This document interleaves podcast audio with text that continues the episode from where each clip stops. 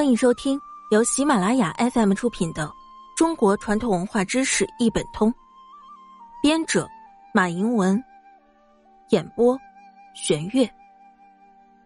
第三百一十四集：居家生活生活禁忌，冬季进补儿童忌用滋补药。人参、鹿茸等，历来都被视为冬季的滋补珍品。一些家长为了让孩子有充沛的精力学习，特意买一些滋补药给孩子增加营养。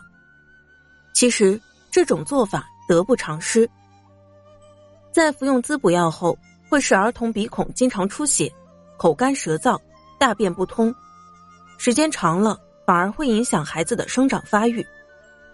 中医从不用人参给孩子治病，人参有生津安神、滋补强壮、益肝健脾的功效。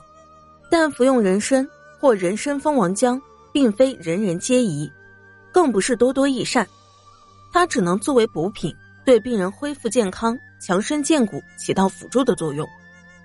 如果不根据身体需要，不分青红皂白乱服滥用滋补药，就会适得其反，产生不良的后果。所以，冬季进补，儿童忌用滋补药。